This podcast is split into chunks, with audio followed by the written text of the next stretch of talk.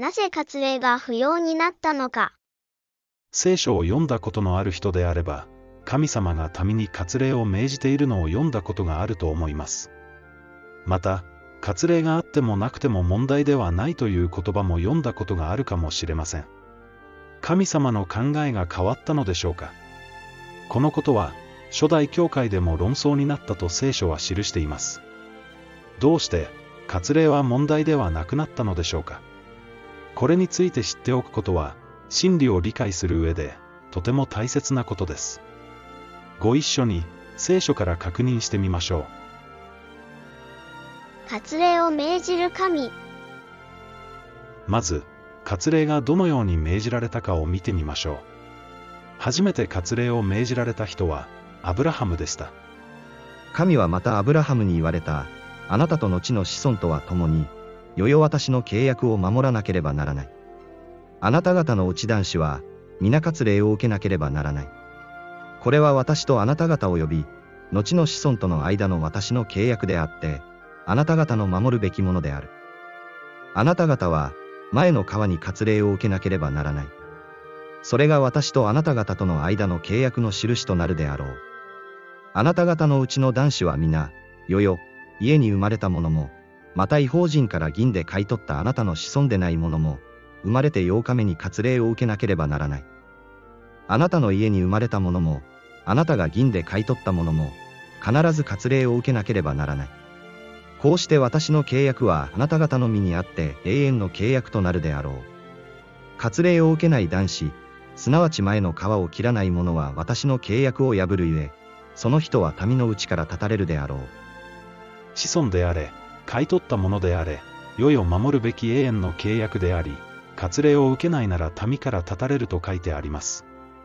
これだけを見るなら、割礼は絶対に必要そうに見えます。初代教会が論争を起こすのも無理はありません。割礼が命じられた理由。そもそも、割礼はなぜ命じられたのでしょうか。それは、神の民が滅んでしまうことを防ぐためです。聖書は、神の教えに従う人々を神の民と呼んでいます。最初の神の民、それはアダムとエバでした。ところが、人々は神の教えから離れ、悪へと向かうばかりでした。このままでは、神の教えに従う人々は、一人もいなくなってしまいます。哀れに思った神は、アブラハムを選び、神の民の父祖とすることにしました。アブラハムが、神の教えを守るものだったからです。また私はあなたの子孫を増して天の星のようにし、あなたの子孫にこれらの地を皆与えよう。そして地のすべての国民は、あなたの子孫によって祝福を得るであろう。アブラハムが私の言葉に従って私の諭しと戒めと定めと掟とを守ったからである。この時に、割礼が与えられました。体に割礼がある限り、神の教えが忘れ去られることはないからです。モーセの時代。ところが、神の民に危機が訪れます。エジプトに移住した神の民が、割礼の習慣をやめ、神の教えを忘れ去ろうとしていたのです。そこで神は、モーセに割礼の重要性を思い出させました。さてモーセが途中で宿っている時、主は彼に会って彼を殺そうとされた。その時チッポラはヒューチー氏の小刀を取って、その男の子の前の皮を切り、それをモーセの足につけていった。あなたは誠に、私にとって血の花婿です。そこで、主はモーセを許された。この時、血の花婿ですとチッポラが言ったのは割礼のゆえである。また、今後このようなことを避けるために、神は契約を強化なさいました。時に主はモーセに言われた、山に登り、私のところに来て、そこにいなさい。彼らを教えるために、私が立法と戒めとを書き記した石の板をあなたに授けるであろう。アブラハムの守っていた神の教え、すなわち実会が、石の板に書き記されたのです。さらに、違法人の風習から民を隔てるための垣根として、モーセ立法が与えられました。それでは、立法は何であるか。それは違反を促すため、後から加えられたのであって、約束されていた子孫が来るまで存続するだけのものであり、かつ、天使たちを通し、仲介者の手によって制定されたものに過ぎない。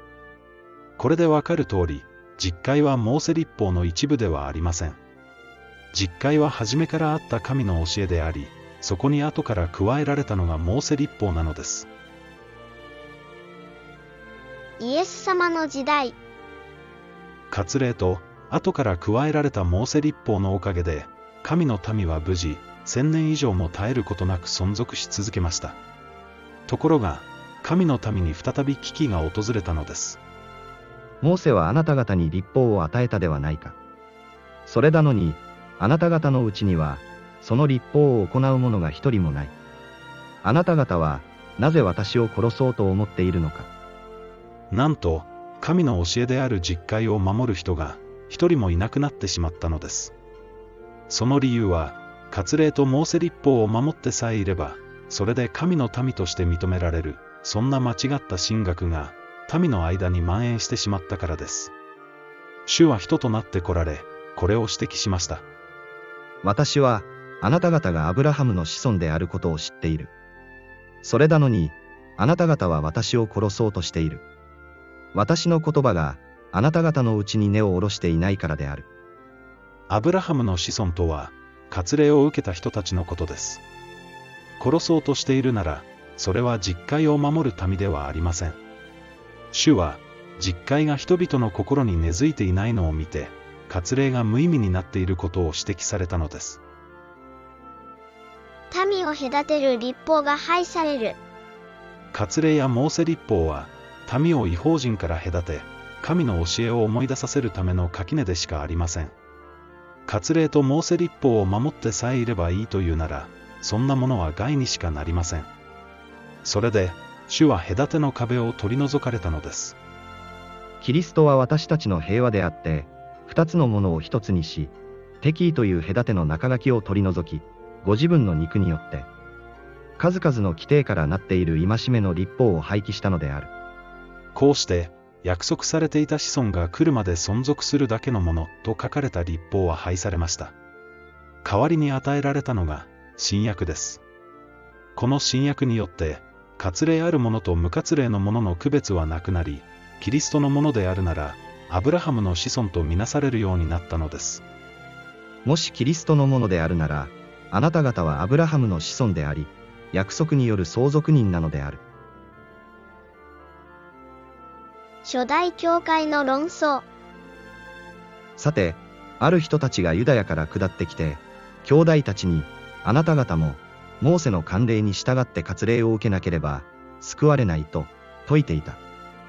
大変なことが起きました。割礼を受けなければ救われない。モーセ立法も守らせるべきだ、そう主張する人たちが現れたのです。この問題を解決してくださったのは、神です。神はこの論争が起きる前に、違法人の救いをペテロに見せていたのです。ペテロがこれらの言葉をまだ語り終えないうちに、それを聞いていたみんなの人たちに、精霊学だった。割礼を受けている信者で、ペテロについてきた人たちは、違法人たちにも精霊の賜物が注がれたのを見て、驚いた。これが決定的な証拠となって、無活例の者や、モーセ立法を守らない者でも、救いに預かることが証明されました。割礼はもはや関係ない。以来、割礼がもはや関係ないことが伝えられるようになりました。キリストイエスにあっては、割礼があってもなくても問題ではない。たっといのは、愛によって働く信仰だけである。ここで注意してください。隔ての壁は廃されても、神の戒め、すなわち実会は有効なのです。割礼があってもなくても、それは問題ではない。大事なのは、ただ神の戒めを守ることである。割礼は、神の民を違法人の風習から守る垣根の一つでした。キリストが来て、違法人にも救いが及んだ時、その垣根は取り除かれたのです。大切なのは、割礼のあるなしではなく、神の戒めである実会を心に置いて守り、愛の精神を持つことだと聖書は教えます。現代の教会はどうでしょう？いつの間にか実会がおろそかにされ、憎しみや情欲が放置されてはいないでしょうか？神の教えに従わないなら、それは神の民ではありません。聖書の教えを正しく受け入れて、真理を回復しましょう。正しいのは、いつだって聖書だからです。